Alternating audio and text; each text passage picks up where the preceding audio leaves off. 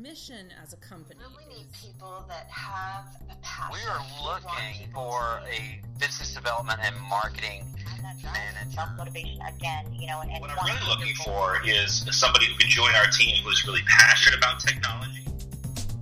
Welcome back, podcast listeners. You're listening to the My Career Fit podcast. My name is Gordon Collier, and I am the host of the podcast where we interview top employers about their career opportunities, but what it's like to work there so that you can find the best possible career fit.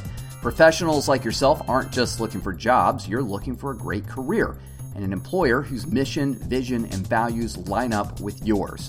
Make sure you're subscribing to this podcast wherever you're listening to podcasts and make sure that you're following us on LinkedIn, Facebook, Twitter, and Instagram for the latest job postings. So today we are launching our weekly episode where we answer your questions regarding the job search.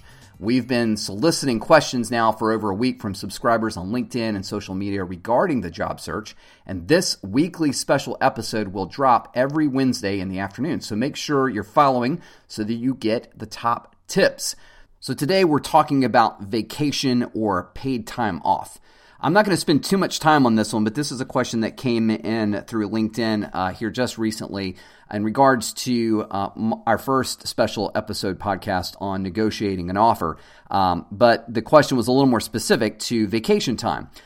I'm I'm relatively uh, pretty straight on this one, so I'm not going to spend too much time on this, but it's one that I feel quite passionately about. You are much better off negotiating for more salary or bonus or stock options than negotiating on something like PTO or vacation. When you negotiate with an employer, from my perspective, for more vacation, what you're saying to them is, I'd like you to pay me more than I uh, am making now. And on top of that, pay me that same amount for less work.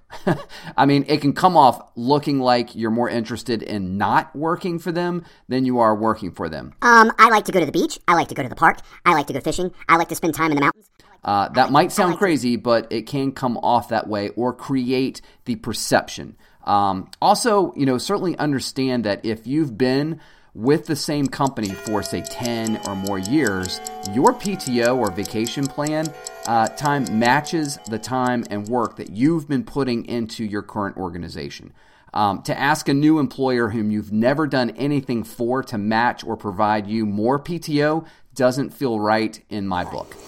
Um, do, do you want to date me? Will you date me? Do you want to be my girlfriend? Do you want to date me? Would you want to date um, me? Perhaps it would be better to take the job, give 110%, knock the ball out of the park.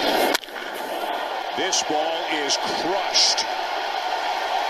And then ask for a little more vacation or time off. So here's the challenge uh, that a company faces when negotiating PTO is PTO uh, set in stone? Is it the law of God? No, it's not. Yeah, certainly it can be uh, it can be you know dealt with in a certain way. However, you need to understand as you do ask that question, which there's nothing wrong with asking it. You know, if it's a few more days, if it's a full week more, it just depends.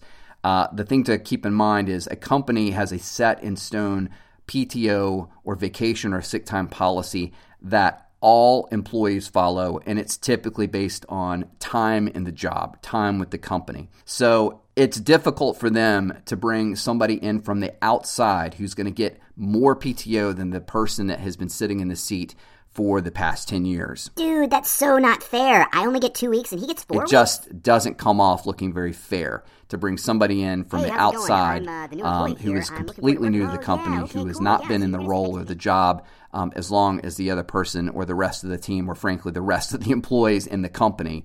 Um, so it's very, very difficult for organizations to do things like you know something around uh, PTO.